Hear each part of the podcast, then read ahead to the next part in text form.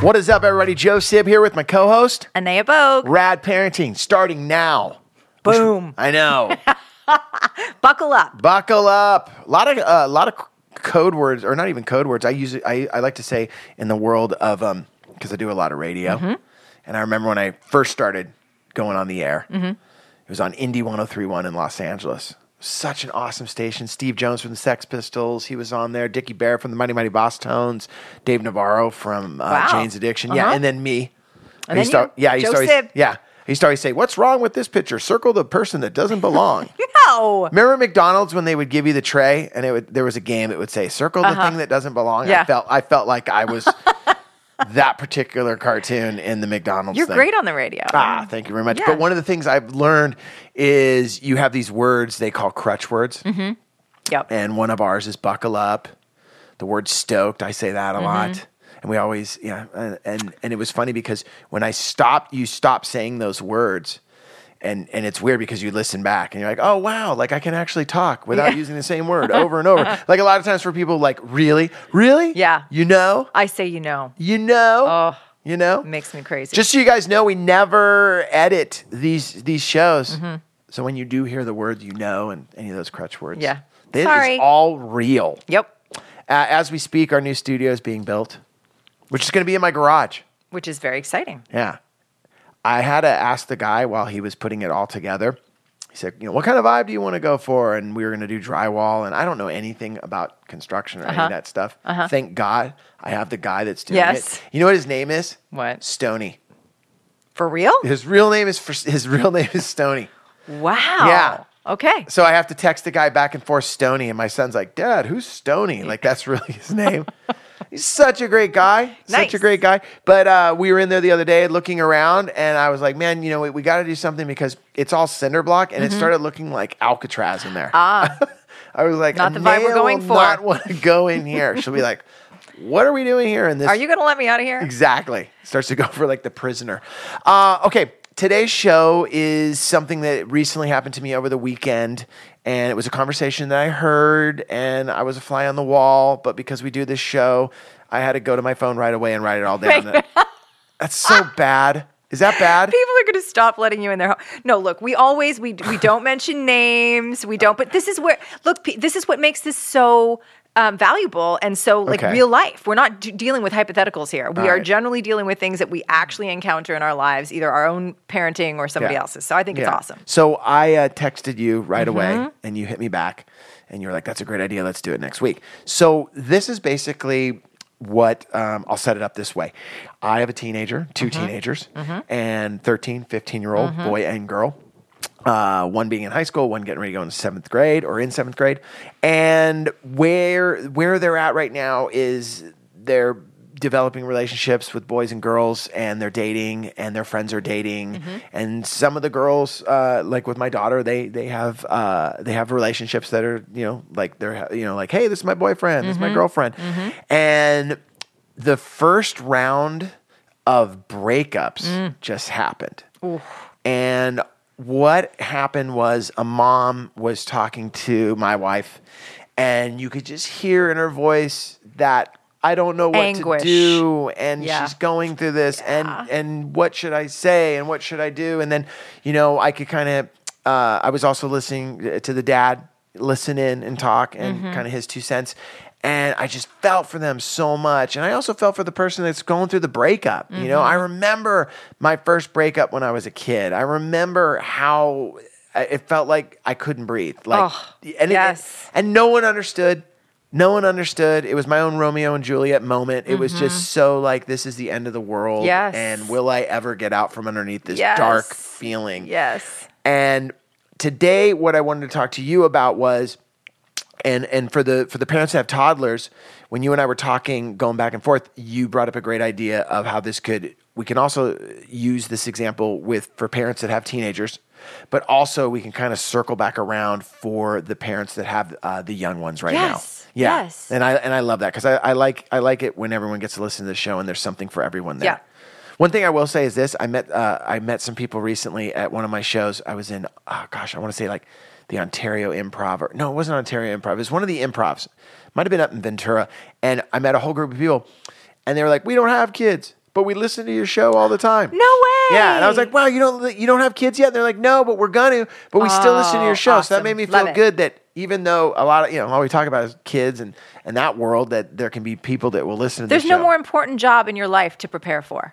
Yeah. Really. Yeah, yeah. Okay, so with that said, okay. let's dive into the first part of the equation is the breakups happened. Mm-hmm. You're a dad. You're a mom. Mm-hmm. Your teenager, boy, girl, has broken up with their... The or pe- been broken up b- with been when bro- it's usually oh, much worse. Yeah, yeah.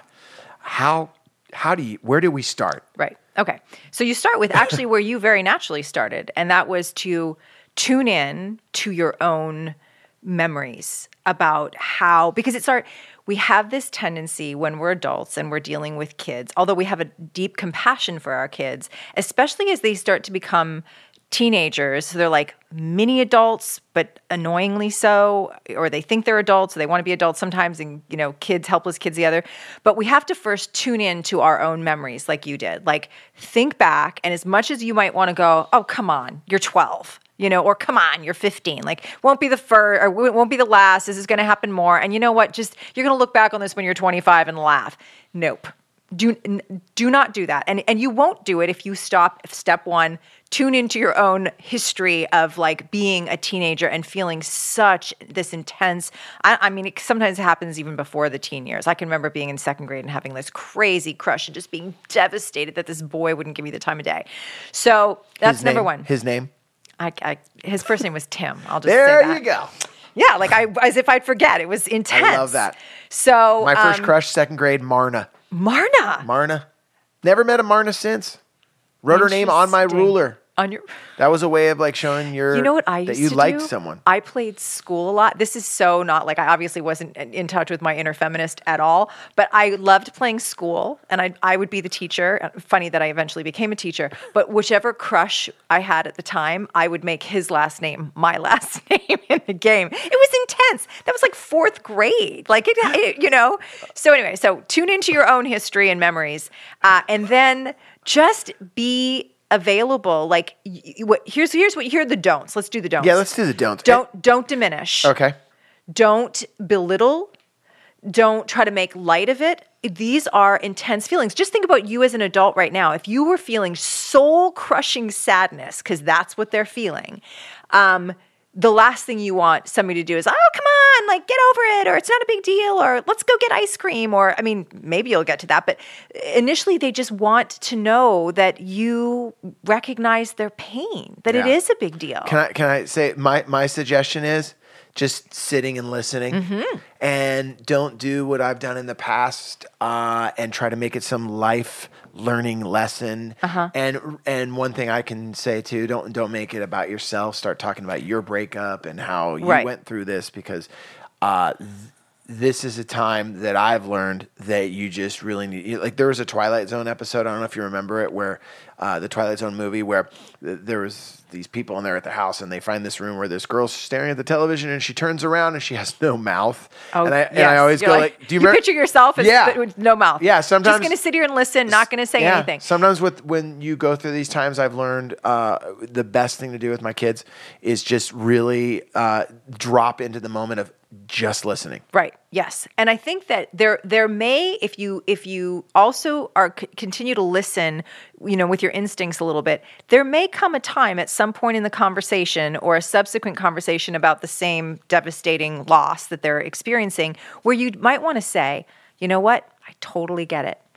Been there. The reason that saying been there is going to be valuable is it's sort of the ultimate affirmation, especially if you don't, you're not like, been there, got over it. It's not really, it's not that big a deal. You're going to get through this. Like, it's more like, I understand how weighty this feels. And I can also tell you that although it might take a little bit of time, you are going to survive this. And there's so many things that you can learn from this. But it's it's all, everything should be affirming of their big feelings, not diminishing. And part of the reason that that's so important. Is that, is that where, though, it just comes in? Because I know a lot of times myself, I just want to help and fix everything right away. I'll help you, I'll fix you. So I start just saying yeah. and talking. So so so I'm going down the right road by sometimes just, just listening. That's right. And and just in fact, being there. You should, the first the first step should be just listen. Okay.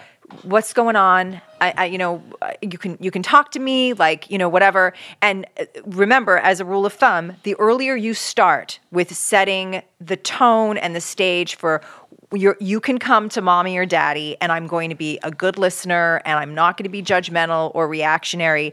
Um, that might seem like not that big a deal when they're five, eight, even maybe ten, but as they start moving into adolescence, when their inclination is to start pulling away, but they still have this really deep need to have the guidance of somebody who loves them as much as their parents do, you will have set the foundation. You'll have set a, uh, you know, kind of a, a norm for coming to you, and you want to continue to hold that. Well, that's where I want to roll into, is because it feels like, as much as the breakup for the teenager uh, and and and they're going through that that moment, mm-hmm. that you can almost lay the foundation earlier on with your own relationship with your partner. Yep. And and and and I know we talk a lot about it on the show, with the way you mirror the the way the two of you mm-hmm. are uh, mm-hmm. together, the modeling and, and mm-hmm. the modeling, and then.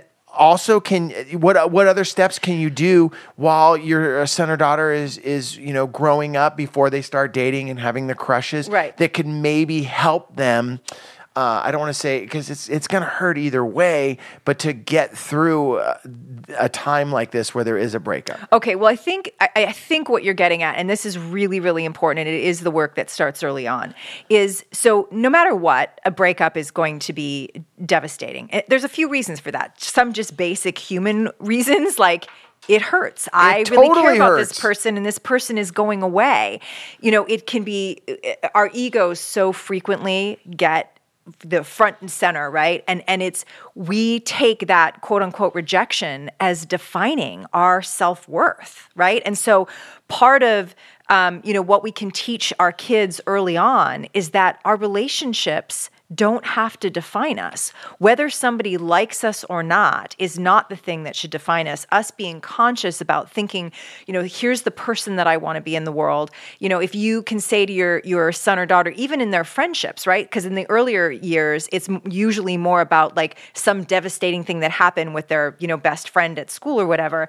And I've been through this a lot with both my girls. My youngest is especially like hypersensitive and very, very uh, verbally communicative about different different things she's feeling.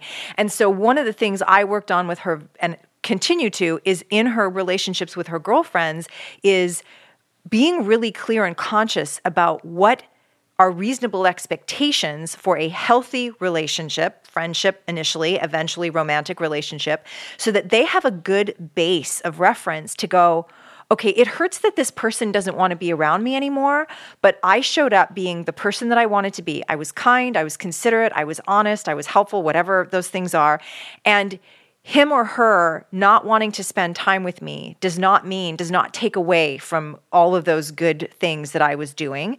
Um, and what's, I think, really important, a little bit more dicey, is that when you have a child who's coming home and repeatedly having hurtful Um, experiences with a friend, that you start to help him or her recognize that there might be unhealthy qualities of the relationship. And so that even though it might hurt to not be friends with that person anymore, that might be happening because you are at odds in a way that is not healthy. Man, what a great skill to learn at a young age. It, absolutely. And I think it's why it's so important that we help them navigate their friendships, not being like, well, just don't play with her anymore. You know, and that's hard because as parents, we want to just whisk them away and be like, just don't deal with that. That person is not nice to you. But where it really starts is helping your children to see that they are steering the ship in their relationships. That doesn't mean they don't have to, you know, they can't just act in a bubble and I'm going to do whatever whatever I want. If that person doesn't like it, you know, they can suck it, whatever.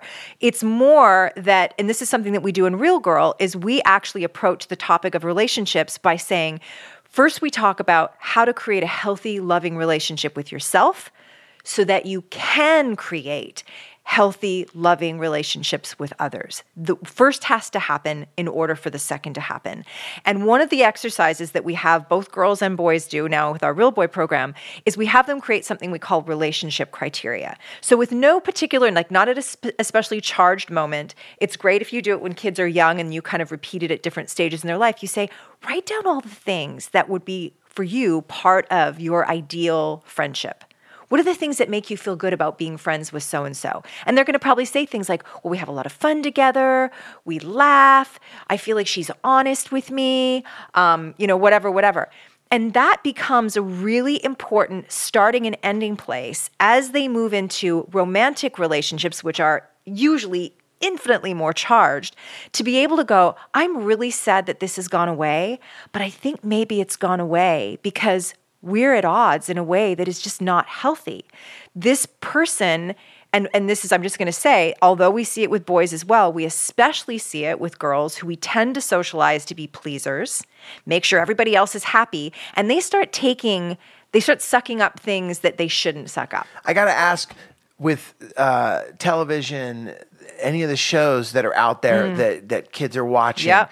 uh, and, you know, even even with teenagers, you mm-hmm. know, uh, do those, how big of an impact do those Gosh. shows have with, say, the way that, uh, you know, boys and girls are going to interact with each other, and also just with when people start dating? Like, mm-hmm. I, I know I, I'm going to date myself right now, but I just think of the show Friends. Yep. You know, like, that's such a show that was such a staple for so many. Okay, so s- what s- what we see, modeling is a more potent resource than anything else, than even our, unfortunately, it would be lovely if we just sort of tapped into our internal compass.